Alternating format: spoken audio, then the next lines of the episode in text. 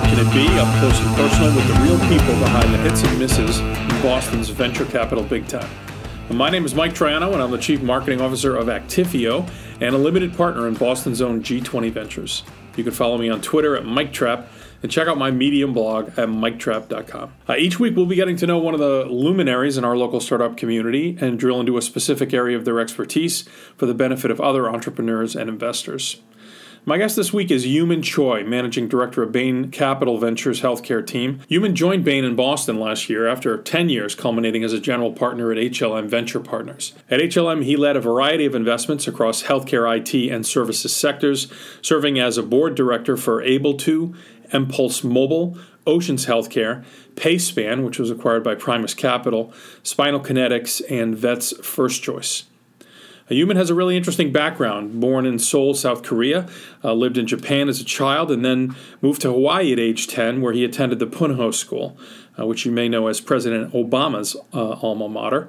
Uh, he served with me on the New England Venture Capital Association's board of directors and as an investor and mentor in several healthcare accelerators, including Blueprint Health, HealthBox, Startup Health, Rock Health, and 500 Startups. Yumin serves on the boards of overseers for the Boston Symphony Orchestra and the Oversight Committee for Boston University's Coulter Foundation. He also serves as a lecturer in the Gordon Institute at Tufts University, where he taught entrepreneurial finance. I think my conversation with Yumin about the job of being a VC is probably the most illuminating I've had to date, focusing on the importance of building a network, looking for patterns in the dots of what can be hundreds of near misses and good ideas below the threshold of yes and staying open to opportunities, regardless of their source or pedigree. Our second segment, though, is about the single event that probably shaped Yumin's views on the value of healthcare innovation more than any other his own diagnosis with cancer at age 31 and a subsequent treatment regime that, all by itself, almost killed him. Now, this is not the usual blah, blah, blah about relationships and venture, folks. You know, try as we always do to avoid that. My conversation with Yumin was about his journey to understand why what he was doing mattered. And I was inspired by him and his story in a way that uh, I really hope you will be too. All right, after you hear it, you will definitely want to take a minute to subscribe to this podcast on iTunes, Overcast, or Pocket Cast. And please, please, please consider giving us a quick five star review on iTunes. We started the ball rolling there, and I promise you it really helps spread the word about what we're doing, and I would sincerely and personally appreciate the effort. Now, How Hard Can It Be is sponsored, as always, by G20 Ventures, early traction capital for East Coast enterprise tech startups, backed by the power and expertise of 20 of the Northeast's most accomplished entrepreneurs. G20 Ventures, people first. How Hard Can It Be is also sponsored by Actifio, the world's leading enterprise data as a service platform.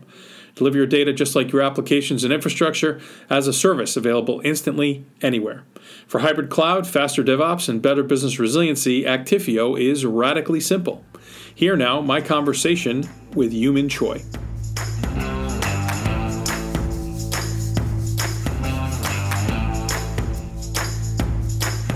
All right, with me today is Yumin Choi from Bain Capital Ventures. How are you, Yumin? Good. Um, so, um, really looking forward to our conversation. We have not had a lot of uh, sort of foreign-born participants um, on the show, and and we're going to do. I'm a glad I second get to represent the foreign community. yeah, yeah. The the um, you know, there's uh, like American companies will have somebody a VP of rest of world. That's right. You know, I'm- Outside of U.S. I always love that uh, rest of world. So, uh, so yeah, looking forward to that, and then we're going to do our second segment, and we're going to talk about a health challenge that you had, which I think gives you a unique perspective as a healthcare investor. Sure. Um, and uh, looking forward to that as well. So, so let's start at the beginning. Mm-hmm. Uh, where were you born, and where'd you grow up? So I was. Uh, it's actually a more complicated answer than than you probably expect. I was born in Korea, so Seoul, South Korea. For those of you listeners worried that I'm from North Korea, I'm from South Korea. but uh, my parents were both uh, uh, uh, musicians, and my my um, parents actually. Uh, also had a business in Japan, so I spent uh, most of my weekends in Japan. So I grew up both in Korea and Japan up until I was about 10 and then moved to Hawaii. When you, when you say they were musicians, like you know, they were traveling, they were like No, no, traveling so- with Bon but- Jovi, or what, what? What does that mean? My, my mother was a model and musician until she had me when she met my dad. And my dad was a number one singer in Korea for 40 years, Oh my God, that's so interesting. which most people don't realize. That's incredible. And is he like you know when you and your family go back? Is he like a known person? Like when Uh, yeah. you're in Seoul, like he, people stop him to get an autograph? Kind of Yeah, thing? very, very famous. Oh, wow. Uh, I haven't seen my dad in probably a decade, but uh, he uh, was very famous. Are you estranged or? or Yeah, so he left the family ten years ago. Oh, right. Haven't haven't uh, seen or heard Right. from him. Sorry to hear that. Always always difficult. Yeah. All right. So, um, do you feel an affinity for? You know, do you feel at home in Japan and equally as to, to South Korea? I do. Uh, although uh, uh, I think Jap, uh, you know, in Japan, I never formally learned Japanese, so I spoke it uh, just conversationally. Sure. And I grew up uh, with neighborhood kids, but uh, in Korea, I actually learned to speak, read, write, and uh, sort of kept up with it. So I feel a little more comfortable in in in that uh, language. So um, I've spent some some time in Japan. I actually love Japan. I love Japan. Um, and um, you know, Japanese are they're very um, sinocentric. You know, I would imagine that's a hard place to go as a little kid and be an outsider. You know, Mm-hmm. You know, I, I didn't know any better. I grew up and my parents were fluent in Japanese, so I, I sort of grew up, grew up there without knowing Right. any difference. And it was the same when I moved to America. I didn't know any better. And, and Hawaii is a great place to grow up as Sure. an Asian American. Uh, there's there's so many of us out there that I, I didn't feel, and everyone's mixed. Yeah. That I didn't feel uh, alienated, and it was a great place for me to grow up and, and gain confidence as a, as a young uh, young young man, you know, getting away from childhood into to manhood. did you speak English as well by the time you got to Hawaii? Yeah, so I uh, started attending an international school in pre kindergarten. So English, uh, although it was my third language, I was fluent. And uh, when we moved to Hawaii, uh, my mom and my sister came with us. Uh, so we all moved together, and I was the only one that spoke English. So if you can imagine a 10 year old kid going in and negotiating car leases and Sure. uh, you know, I had my own credit card and, you know, checkbook that I was balancing at, at 10, 11, 12. And Right. uh, so it was, it was a pretty unusual sight. I was, I was unusually small for my age too. Grew up fast. So, and your siblings, you have uh, A younger sister. younger sister. I know you went to Punahou High School. Punahou, yep. Uh, which is a sort of you know storied place, you know, among many people who have gone there. That's President right. Pierre- Obama. Pierre Omidyar, Uh, uh, uh, you he didn't finish there. Yeah. Uh, uh, Steve Case. What, right? what uh, was that like? What was your experience at Punahou? It was wonderful. I, uh, I I don't know any better because I, I only Sure, nothing to compare went there, with, yeah. right? But uh, from what I've uh, heard and compared with other people, it, it you matriculate very much like you do in college. You know, you go to your uh, it's very much you can set up your own schedule. You go to different classes, and the, and the campus is spread out. It feels like a college campus. Yeah. So um, you you sort of got to advance as quickly as you wanted to. Uh, I, I had a lot of different interests, so I got to take a lot of different classes that were not in the core sort of curriculum. So I, I really enjoyed it, um, and and my wife uh, I met uh, at Punahou as well. Oh wow! And so, um, yeah, I have a lot of good friends still uh, uh, that, that, that I graduated from there. Where'd you go to college? I went to Babson College. Out here in Massachusetts. Out here, Master, that's what brought me here. Um, and did your wife elect to go to school out here too, or how did She- that? I, I have to be that? careful about what I say on recording. Yeah. But I convinced her to come to Babson. Uh, she came a year later, and she was interested in entrepreneurship. And you know, I, I convinced her that uh, Babson was the only place to go. Sure. Um, managed to avoid putting a ring on it for a little while there. Uh, we got married young. I Yeah. was I just turned 24. She was 22. So uh, we, you know, I, I- I basically told her I was going to marry her before we started dating. So Right. she, she, I don't think she had, a, had a shot. How was how was your experience at Babson? It was wonderful. I, I- you know, it's. I, I feel like uh, I should take credit, but I really can't because it, it really was luck. And I found out about Babson out of sheer uh, uh, happenstance. You know, so my guidance counselor asked me to put up a list of ten of the top colleges you want to go to. And so I, I put together what I called the Asian list, you know, the, the school list that my, my parents would know, right? Coming from a foreign country, Sure. Harvard, Yale, Stanford. You know, I threw in Johns Hopkins in there and a couple others. And uh, she looked at it and went, you know, this is a great list. What do you want to do? And at that point, I knew I wanted to do business. I knew I wanted to do startups and entrepreneurship. And I, I, even at a young age, my father had always told me, you want to be, you know, an entrepreneur, you want to be a CEO, you want to be your own boss, you want to do this. And so I always had this idea in the back of my mind. I wanted to go into business.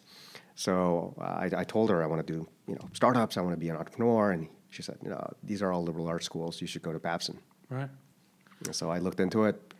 Uh, I, I fell in love with it. uh, that was the only school I applied to, and I got in, and that was it. Wow. What did you do after school?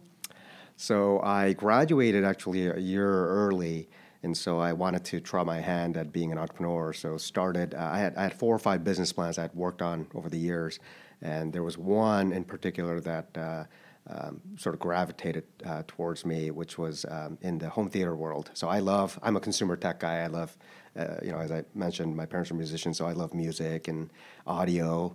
And so I, uh, I was at Best Buy trying to buy a TV and sound system and, and things like that for my first apartment. And uh, it was a horrible experience. horrible experience. They just had no idea what they were doing. So, yeah.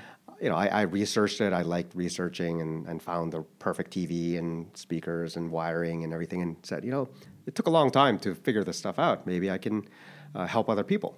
So I actually uh, started a company with a college uh, friend of mine and um, it was a business that where we would go and partner with real estate development firms, and we'd set up sort of packages of uh, movie movie packages or um, uh, sports packages. So, you know, you as someone you know renting a condo don't need to go and get all these fancy you know equipment.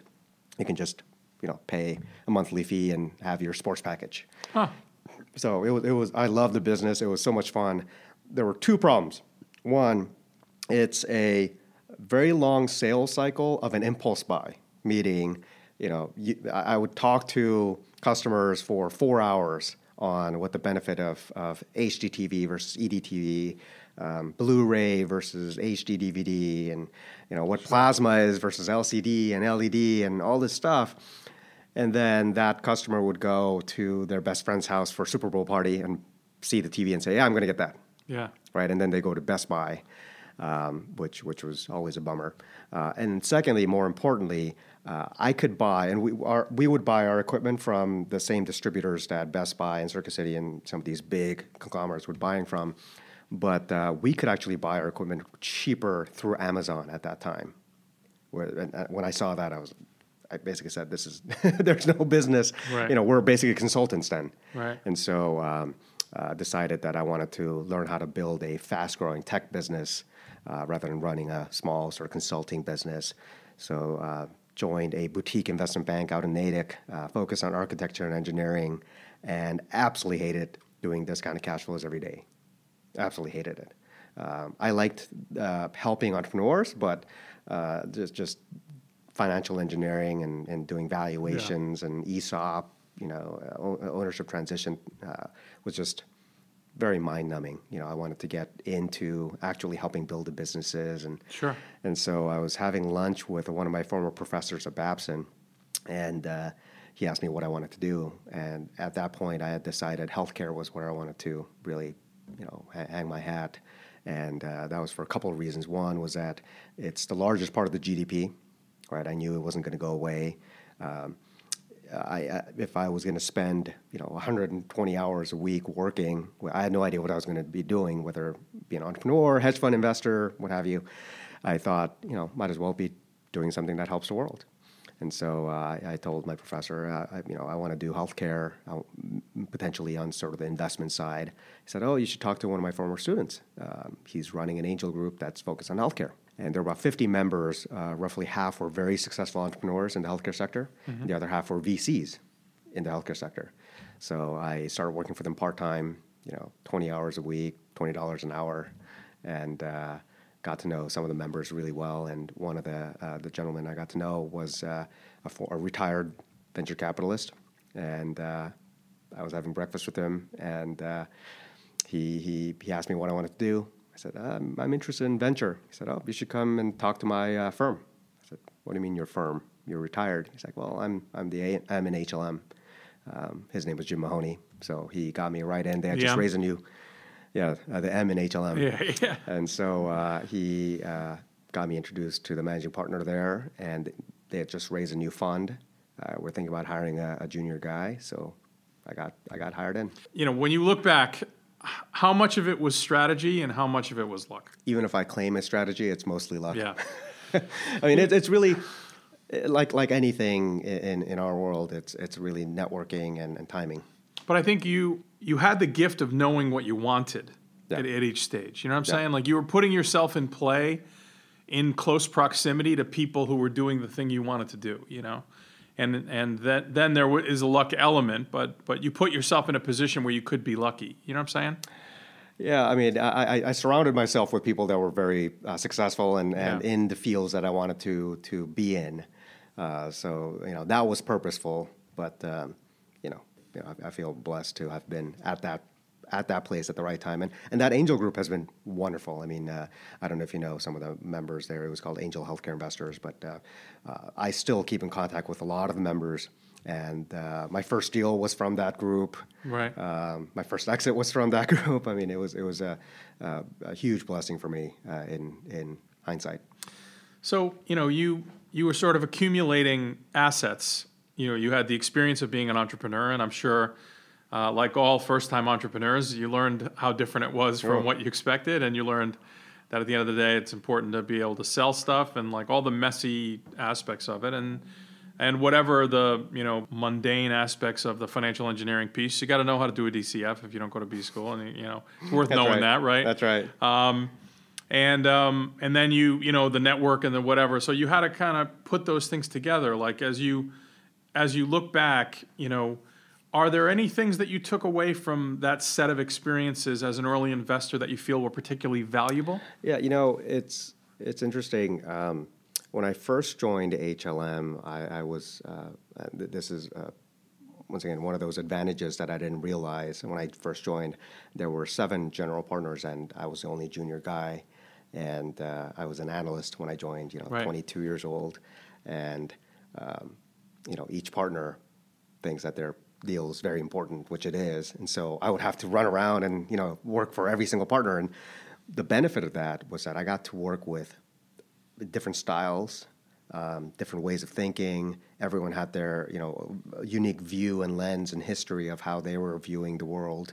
So I got to see a lot of different types of deals, uh, uh, just a lot of volume. And as a VC, I think it's important to um, have the reps right? As a junior person coming in, you know. yeah, and as a junior yeah. person coming in, you know, you see one deal, you know, that's great, but if you see two deals, that's even better. You get to compare and contrast. Right. I mean, I got to see every single deal that came through, and you know, the partners would say, "Here, I don't want to look at this. You take a look at it." And so I, I got a lot of the scraps and a lot of the uh, uh, the noise as well, but that really helped shape um, my early sort of growth as a as an investor. When I first joined, uh, it was supposed to be a two year and out sort of analyst position, like a traditional venture program. Yeah. You go get your MBA or whatever. Yeah, yeah. Uh, my my uh, goal was to go get my Harvard MBA or Stanford or whatever it is, and, and go back into the the workforce.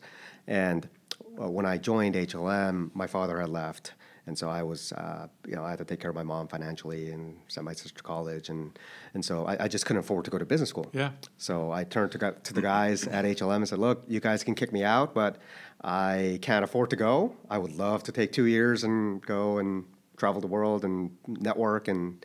You know, get that uh, uh, wonderful experience, but I just I just can't do it.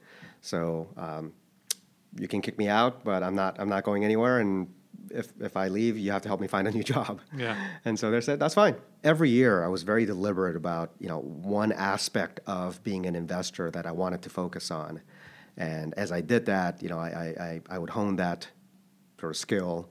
And the next year, I would, I would apply that and then focus on something else. Yeah. The, the first year I, I really focused on was building a network. Yeah. Right. And, and it, it was frankly plugging into deal flow plugging into deal yeah. flow because so it, maybe you luck out and you find that one company yeah uh, but I, I, don't pretend to know um, you know I'm, I'm, definitely not the smartest guy in the room ever so you know being able to identify that one company after one meeting is really challenging to do yeah building that network is really where i and it took more more than a year yeah. Um, even with your relationships from the angel group, you think? Yeah, even with the relationships, yeah. because uh, you know, when I joined HLM, we, we're a healthcare specialist firm.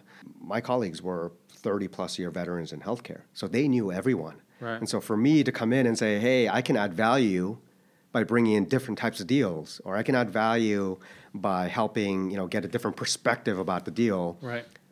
wasn't easy.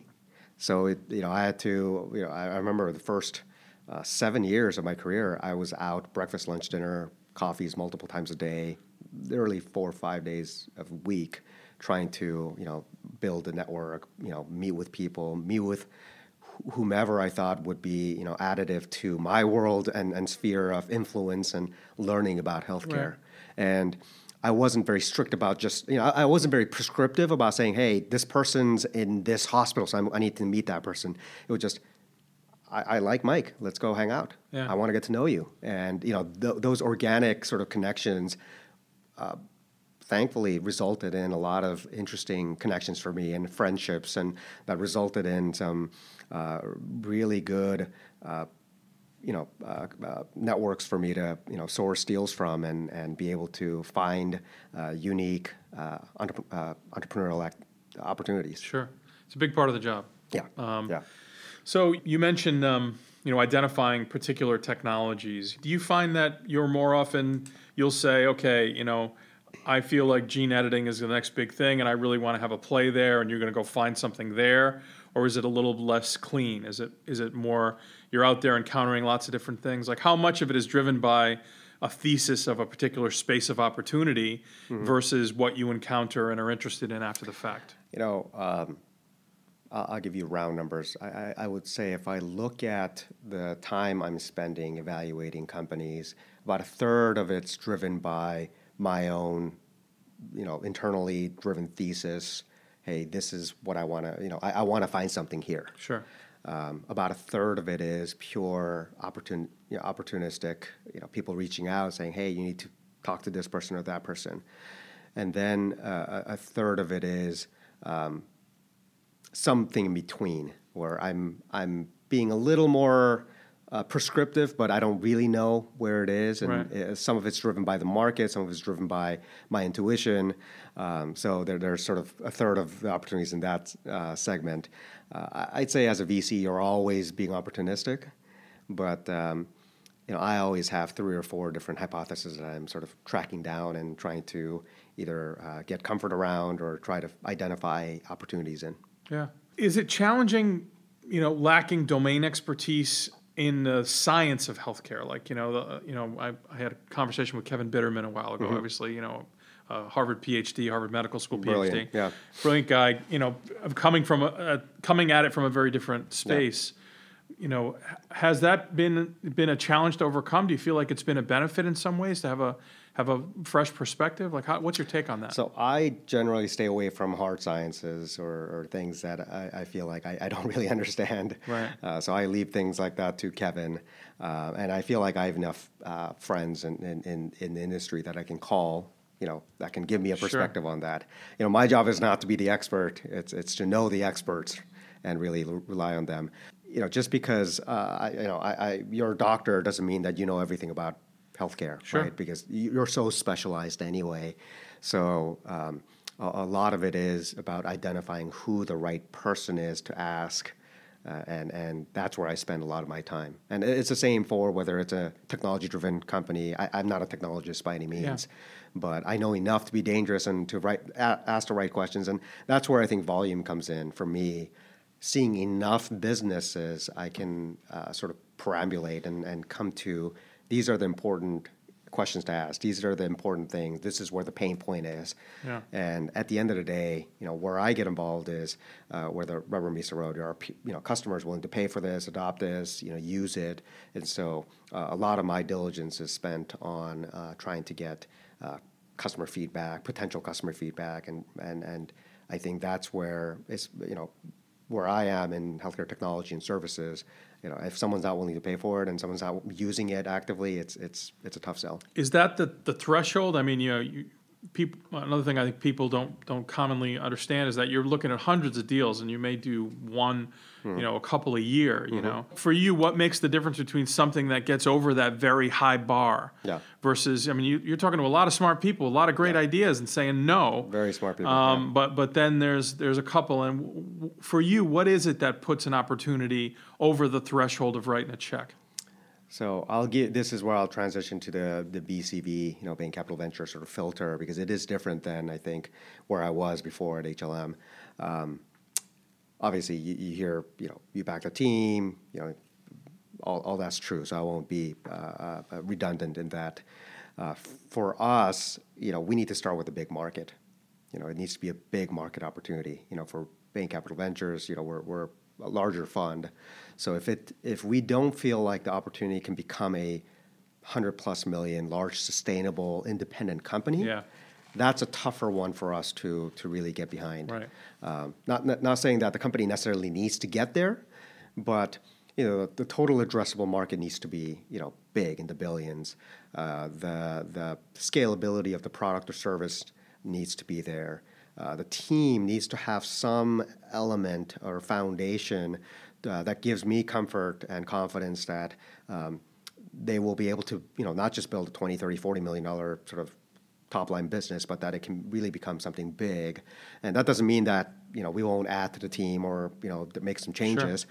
but you know there needs to be something there. The kernel of a scalable team. Yeah, something there, whether it's experience or domain expertise or something that, that we can sort of latch onto. Um, and then and then for us, uh, for because we have such a um, long large range of a check size, we can do hundred thousand dollars to hundred million dollars. It's really you know diverse. So to be able to um, for us to get involved, we we need to uh, own a meaningful portion of the business. So typically, we, we try to own a quarter to uh, you know twenty to forty percent of the business, which seems like a lot, but you know we, we're only doing a few investments a year. So we try to get involved with things that we can really get behind, um, be influential in, and be a, meaningful owner in, so that we can help build a business for long term. Hmm. And is that the, you know, that's the Bain Capital part of Bain Capital Ventures, you know?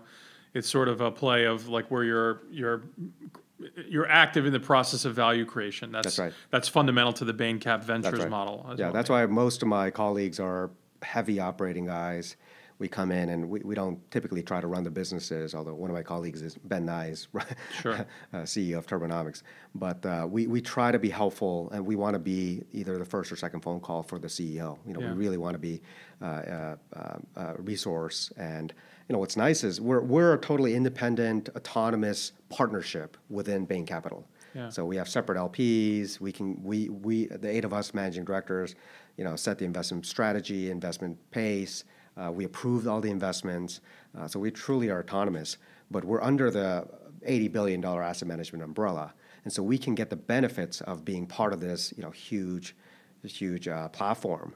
And so we try to be helpful by introducing the companies to the greater ecosystem of Bain, both on the public equity side, private equity side, credit, and and you know we can we can be pretty it can be pretty magical when we can you know if all the gears align. Sure. The breadth of your experience in terms of scale of venture firms, you're kind of at both ends. Mm-hmm. Um, what are the relative strengths and weaknesses of a small and more intimate place versus a you know larger and you know globally well-known one? Yeah. From both the perspective of an investor and from the perspective of an entrepreneur.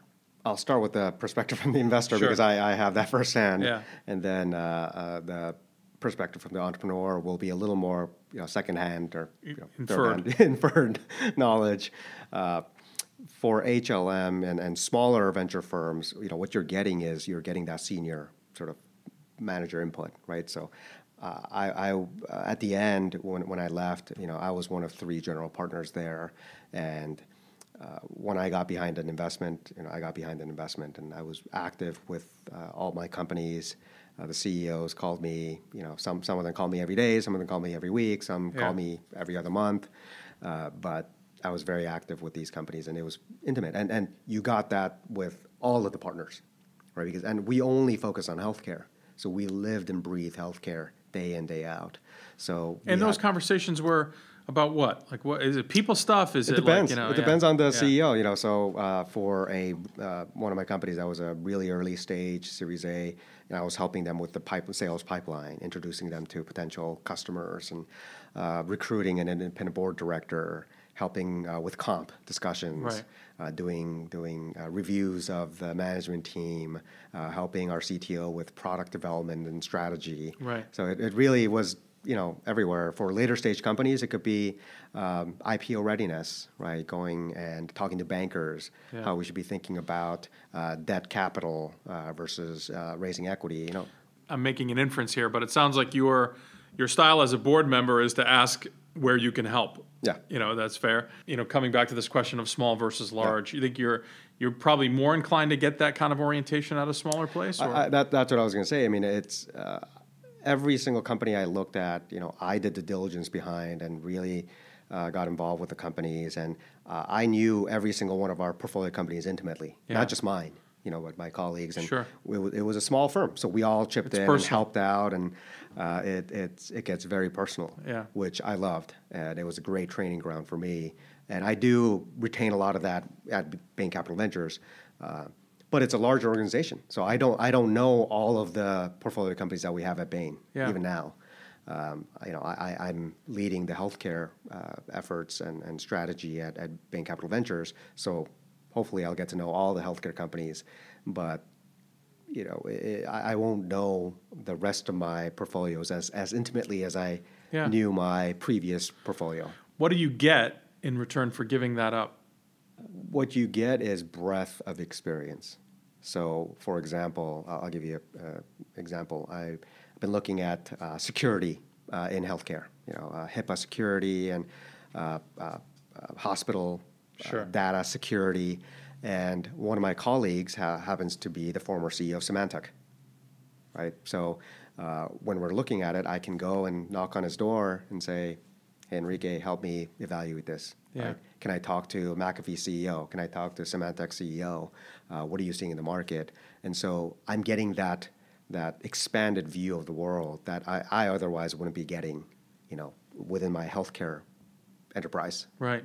And so, uh, you know, that plus, as I, especially at Bain Capital Ventures, you know, we have Bain Capital, right? Uh, the private equity folks. So I can call the private equity guys and say, hey, what are you seeing in the market here? Or the public equity guys. So, you know, I, I have that uh, built in uh, network that I can draw down on immediately. So a lot more resources. You know, I can uh, at a small firm, I can only work on a few deals at a time, right? I re- because I, I'm doing all the work. Right. Whereas uh, right now at Bain Capital Ventures, I'm I'm going through a lot more companies. You know, working a lot more at the same time because I'm leveraging uh, a lot more uh, uh, heads. Yeah. No, I can, I can see you're excited about it. Yeah, You know, yeah. It's a bigger platform, a bigger stage, more resources. Like, it sounds like you were ready for that. You know, you had a great run Yeah. at uh, HLM, right? I was there 10 years. 10 years, you Yeah. know. Um, so you must have left there, you know, you know, with a fondness for the place. Oh, I, Um, I, I- I just was on the phone with uh, one of my senior partners Yeah. yesterday, and uh, uh, just was just getting an update. I I, I, uh, I couldn't have been at a better place for the past ten years, and feel uh, once again very blessed that I was uh, trained. Uh, and I don't know if you know um, either of the partners, but they're just wonderful, and uh, everyone there have just been wonderful people. So even my transition out was. You know, as pleasant as it can be, Sure. and very supportive. yeah, so. these are, these are, um, these guys are optimizing for the relationship, not the transaction. That's right. Um, So when you look out um, at the at the uh, healthcare space from your lofty perch at BCV, um, what are the what are the sectors or or things that you are particularly excited about these days? yeah, I'm spending a lot of time on a lot of different areas. Uh, one of them happens to be in the pharmacy automation space. I think, um, you know, there's a lot of uh, what I'll call bloated uh, processes and cost uh, in, in all aspects of, of the sort of supply chain. And so, um, you know, I think from end to end, the, the method of, you know, you as a patient getting medication can be improved a lot. And um, whether you, you have the lens of a pharmaceutical company or from a hospital doctor or from a payer, you know, they're obviously incentivized to have you make sure that you're getting the right medication at the right time at Yeah. the right cost. And so, uh, spending a lot of time, you know, at, at various both services uh, uh, capabilities, technology-enabled service capabilities, as well as pure digital tools to improve that process. Um, and it's always challenging because, as I mentioned to you, sort of my criteria, it's it's easy to identify things that Im- marginally improve processes in healthcare, and it sounds great when you hear these things. You're like, oh my gosh, that makes so much sense. But when you take a step back, you have to sort of say, okay, how much cost is this adding to the system, and what is the real return on investment here, and can you actually calculate that? And where the rubber meets the road for a lot of lot of the investments is that you know there's soft ROI. It sounds good in theory, but you can't really measure it. Uh, uh, uh, I'll give you one example. Um, there was a company that came in and said, "Oh, we can save nurses, you know, two hours a day by improving this process. You know, in, in, in the computer, we can improve this process." well, when we dug in, it was it was saving like 15 seconds here and 15 seconds there and 30 seconds there, and it was real savings. You know, it was improving their lives, and the nurses loved it. They said, "Oh yeah, I, I have two minutes here, and I get to do this and this and this." But when you talk to the CFO of the hospital, they'd say, "Yeah, but you can't really see an extra patient during that 30 seconds, right? I can't have the nurse go and check in and do another blood draw in that 15 seconds. Right. So it's not usable time for me. So that's not real ROI. So, you know, you sort of have to take a lot of this uh, on paper, what looks good on paper, uh, with a, a, certain level of um, uh, uh skepticism. Yeah. It's interesting. You know, I, I, I don't think about, um, you know business model and business process innovation as part of healthcare, but it is not only from a cost standpoint, but I expect from an outcome standpoint as well. That's the biggest. Um, uh, that's the biggest thing I look for actually in healthcare. It's yeah. really a business model process, workflow, innovation. Uh, that that's re- technology innovation happens so late in healthcare. Yeah. It takes decades, so it's it's uh, tough to uh, there are a few that I'm looking at are really cutting edge, but the you know the problem with those investments uh, uh, thesis or or that it, it, can it could be decades before it actually proves yeah. out. So I'm always a little worried. Got to close about the fun in ten years. Yeah, exactly. so uh, pharmacy once again is is one that I'm I'm spending a lot of time on. Behavioral health is a huge market. I made two investments at HLM in the behavioral health market. I think uh, mental and emotional health. Um, uh, on one spectrum and going all the way to uh, you know opioid management, substance abuse, pain uh, management on the other end of the spectrum.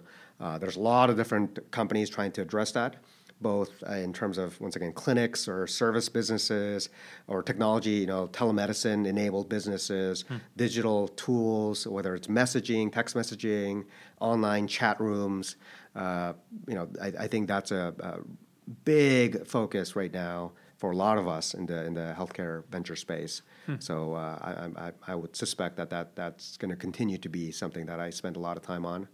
Um, I've been spending a lot of time on new primary care models and new healthcare delivery models in general. Yeah, there's a lot of healthcare is is sort of changing not only with the advent of technology but value based care and yeah. Um, primary care is kind of a mess. It seems primary care. Well, it's primary care is so tough yeah. because uh, I was just talking to a company that uh, is trying to you know automate some of that primary care intake process, and uh, you know in Massachusetts you you want to see a primary care physician it takes you four months. Yeah. Right. Non-emergency primary care visit, four or six months. So right, it's, and it's no better for the doctors because they're seeing you know more patients. They got to see more patients a week than they can. Oh, now with EMRs, you know they're spending an hour a day just typing stuff in, documenting and uh, they need to spend you know just as much time seeing more patients now that yeah. are coming into the system. So it's it's uh, you know there's a lot of stress to the system. Um, you know, well, behavioral health is the same thing. If if you want to, if you're clinically diagnosed with depression, right, you you have some serious mental issues. Guess how long it takes you to go see a psychiatrist? I don't know, thirty days. Six months. Yeah. Which is not good. Yeah. if you're clinically depressed. Yeah, that's in Massachusetts. Uh, that's that's across the nation. Yeah, yeah. yeah. I would think it's, it's, probably worse in Alabama or Mississippi than it is. Yeah, there just aren't enough clinicians. Yeah. What, has has the whole quantified self thing kind of run its course, or are we just at the beginning of that one? Um, I think we're at the very, very, very beginning of that. I, you know, quantified self is it sounds great, but I still, you know, I, I'm a practicalist, you know, so what do you do with that information? Yeah. You know, what, what can you act on? What can you actually change? Not just act on, but actually meaningfully change. Um, I, I, I have a lot of questions about that. I think with better integration of technology, you know, we're all sort of used to ingesting data now. Um, it, it's going to come more naturally, but healthcare has always been challenging, I think, for consumers. Uh, we, don't, we don't like to embrace healthcare. We don't like to think about it. Until we're sick. Yeah, yeah. And so I, th- I, think that quantified self is still uh, arm's length away for us as we think about ourselves in, in that in that light.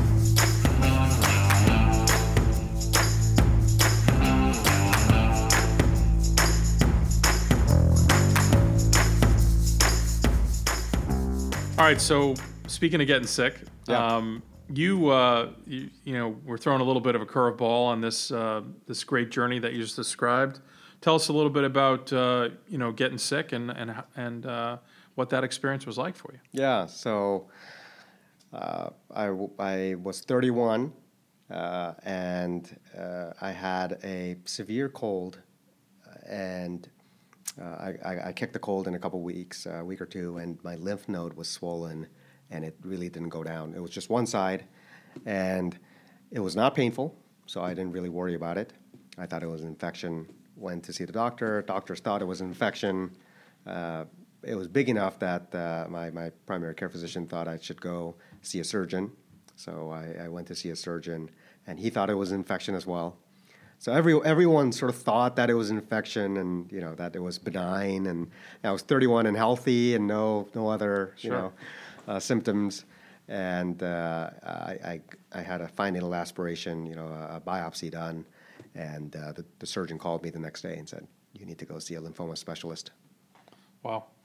I said, "Oh, okay, that's that doesn't sound good." He's like, "No, no, don't worry about it. Don't you know? It's not a big deal. you should go see a lymphoma specialist." It's like, hmm, I think he's an oncologist, right? It's like, no, no, don't worry about it.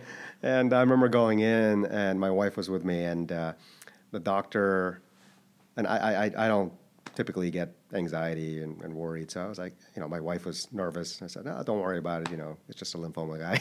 and the the doctor walks in and says, so we're gonna have a really long discussion today. I was just like, oh, that's not what you want to hear. Yeah. And uh, uh, sort of told me that I had, uh, he suspected I had diffuse large B cell lymphoma, and you know, told me all about it. And uh, it, it it's interesting in that, you know, at the moment when you hear uh, that you have cancer, it, it yeah, I, I, my, my wife tells me I'm not the most emotionally connected anyway. but for me, you know, I, I went into clin- clinical mode, Yeah. right? Hey, what does that mean? What is the survival rate? You know, what, what are the treatment protocol?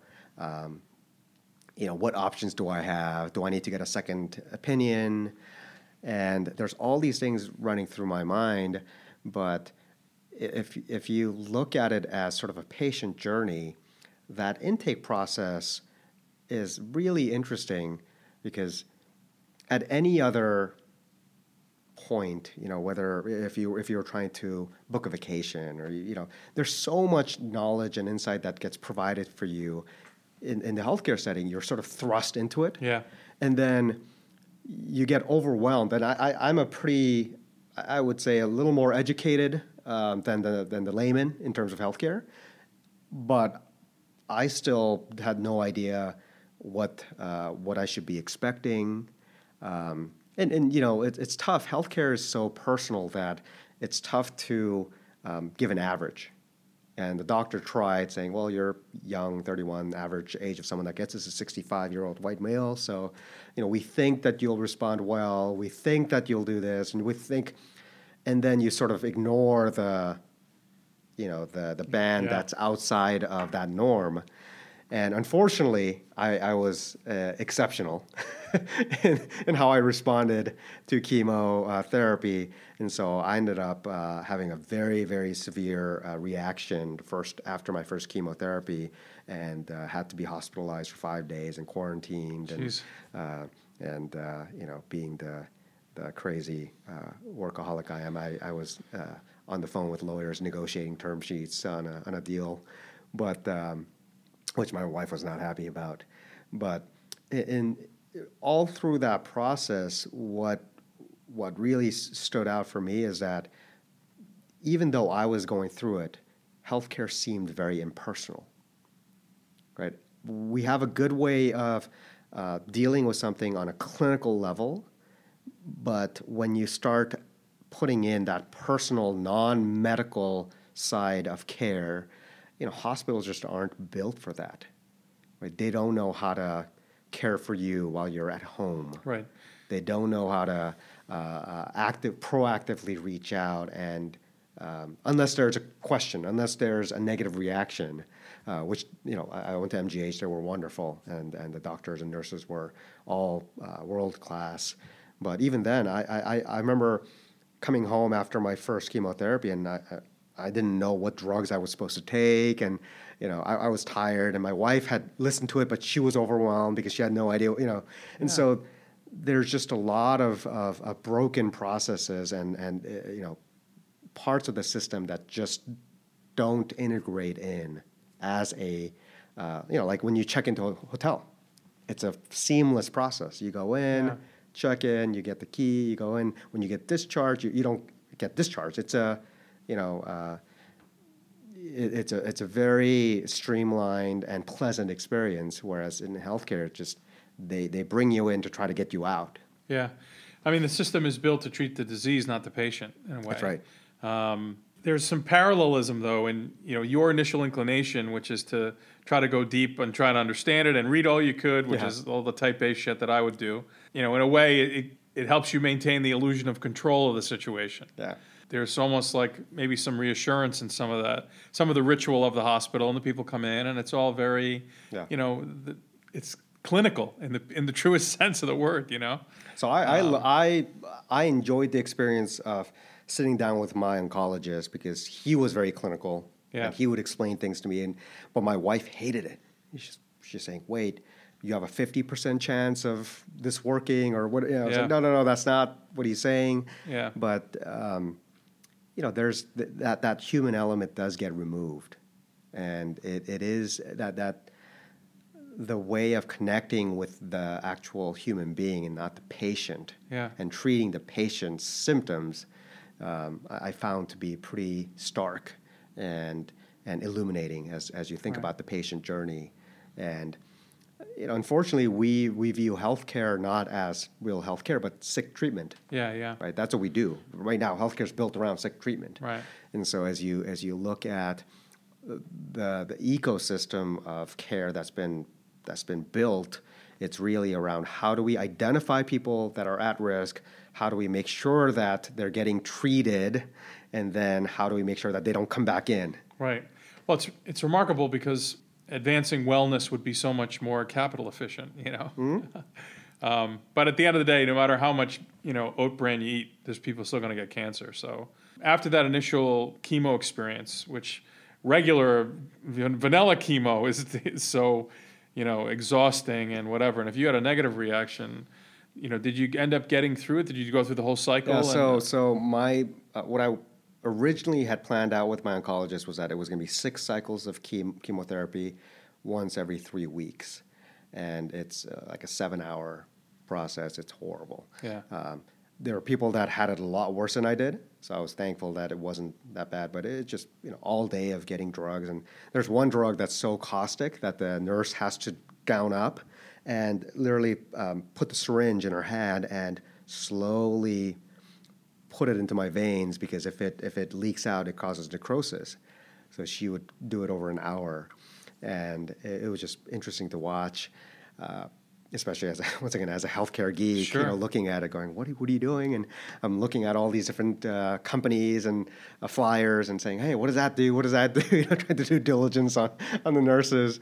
Um, but what's really uh, captivating for, for, for me was that you know we were, we were supposed to do six cycles of chemo and I had such a negative reaction the first time. I, I had this called neutropenia, and I, I, became neutropenic, had zero white blood cells, and so ended up in the hospital. And afterwards, when I came out, the doctor uh, sat me down and said, "Well, we now know you're neutropenic, so we'll give you a shot called Neupogen, which should help you bounce back." I said, "Well, why didn't I get that before?" And I never heard about this. And he said, well, remember I told you if you get an infection, that's really bad. Yeah. It's like, this is why, you know, if, because you have zero white blood cells. But um, this shot is $10,000 per shot. Yeah. So we can't prophylactically give it to people, and we don't know who's going to be neutropenic or not. So now that we know, we'll give you a Neupogen. So I had my second chemo, got a Neupogen shot, and promptly got an infection. I had uh, double conjunctivitis and horrible pain and I was quarantined in my house. And then the third time I woke up, uh, once again with an infection, probably the worst pain I've ever had, um, ever. And uh, I basically called the doctor and said, "Look, I can't do this anymore. I'd rather die. Just we need to stop chemo." And he said, "Yeah, you're not. You're you're you're the top 0.1 percent of bad reactors to chemo. So let's get you off that." And so I, I, transitioned to uh, 17 sessions of uh, radiation. So 17 straight days of radiation, which was a walk in the park compared to chemo. Yeah, Jesus, what an ordeal. um, you have a normal life, right? You're a normal, healthy person, and yep. you're out in the world and you're doing your shit. This is a starts off as a major inconvenience, and you deal with it like a rationalist. You want to understand it and whatever, and and you know that journey takes you to a point where by the third time, I mean, you must have just been at your at your wits' end. Um, it's hard for me to even relate to that. Yeah. You know, like what that must feel like. Well, one of my one of my gifts. Now, I don't have a lot of gifts, but one of my gifts is compartmentalizing. So I'm able to effectively sort of block things out and not really, you know, have to deal with it.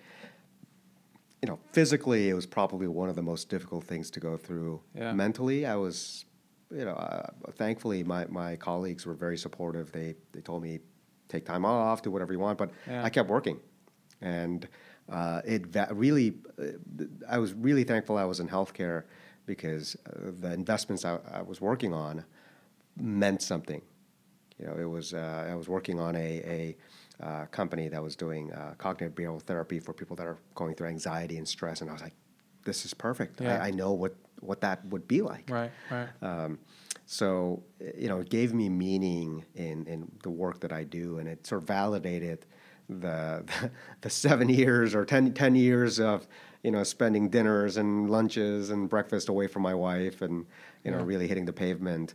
Uh, and it was, it, you know, it gave me a purpose, and, and I didn't know if I, I had hoped that I would survive and that I would be in normal and, and healthy, but I didn't. There was no guarantee for that, and so as I was looking at uh, what I was doing, you know, I, I, I got a lot of satisfaction from the work I've done so far, and felt um, validated that I was on the right path. Yeah. So describe the journey back. So you get through the the radiation and. Um, uh, a walk in the park, as you say. There was a walk uh, in the comparatively, park. you know, yeah. and um, and uh, I bounced know. back really quickly. Yeah.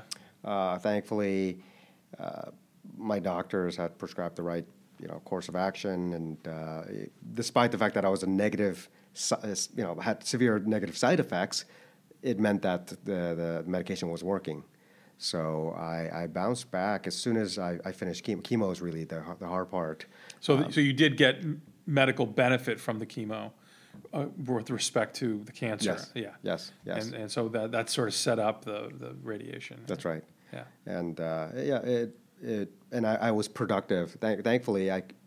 You know, one of the nice things about uh, sort of the, the work I do is that I can, you know, and, and work that a lot of us can do is that we can work remotely and, you know, call in and, and do video. And so uh, I, I kept being productive. I actually got a couple of investments done during that period and so I felt like I was I was relevant and being being productive, and I think that helped a lot in me bouncing back. Yeah. Um, I don't know if I, what I would have done if, if I was just sitting at home, not not able to work. Where some, there were some days where I couldn't physically because I was so so tired and, and sick. Yeah. But the fact that I was able to continue to to work and and uh, be a part of the part you know part of the the community really helped. Yeah. And so, and, and you know, I had a lot of support from friends and family. So I felt like it was easier for me to bounce back. Uh, and, and it was a really quick recovery. Yeah. Post that. All right. So, um, so you clear that, and at some point you show up at work for a normal day again, and you're, you know, you're you're back after it. Um, how has it changed you? How has it changed you as an investor? the way you look at opportunities, the way you think about, you know, the business you've dedicated your life to. Yeah. I went into this a little earlier, but it, it first validated the, my, my affinity for healthcare. Uh, you know, I, I, originally came in because I thought I wanted to help the world or do something huge to, part of the economy. Yeah, huge part of the economy. It's yeah. growing. Yeah, yeah. Right, and uh, it, it it validated that healthcare is where I want to spend time. But more importantly, that uh, I, I wanted to make investments in companies that actually mattered and whether even if it's a technology company or service company that it has to meaningfully affect healthcare in some way and not just on a minor hey improved this little thing here on the side but you know something that really drives uh, uh, improvement in care you know uh, reduces a lot of costs out of the system so that more people can get get uh, the right care things like that. And so I feel like it it solidified and clarified a lot of the things that I was doing uh, and then, frankly, then you'll, you'll, you'll laugh. You know, I, I, think my tolerance for dealing with uh, uh, assholes was was pretty low, but now it's pretty non-existent. you know, I, I just don't have any patience for it. it's it's not. Uh, not, not that I, I don't want to make a lot of money and, and be surrounded by people that are successful, but if it means I have to be with people that I don't like, I'd rather not. Yeah, life is short. You know, life is way too short. You gotta enjoy the journey. The no asshole rule, one of the great greats. Um, wow, really puts uh, your day to day bullshit in perspective. Um, really inspired by my conversation with Yumin. Appreciate him coming in and opening up and sharing that with me and with uh, all of you as well. Innovation matters, it affects lives, um, especially in healthcare, but I would say in technology as well. And, uh, you know, those of us who, who do this for a living you know, should really feel fortunate not only for our lives, but uh, for the fact that we get to spend them uh, trying to uh, make a difference in the world. Well, hopefully, this podcast helped make a difference for you. How Hard Can It Be is sponsored by G20 Ventures, early traction capital for East Coast enterprise tech startups, backed by the power and expertise of 20 of the Northeast's most accomplished entrepreneurs. G20 Ventures, people first. How Hard Can It Be is also sponsored by Actifio the world's leading enterprise data as a service platform. Deliver your data just like your applications and infrastructure as a service available instantly anywhere. For hybrid cloud, faster DevOps, and better business resiliency, Actifio is radically simple. Thanks for sticking around, and we will see you next week.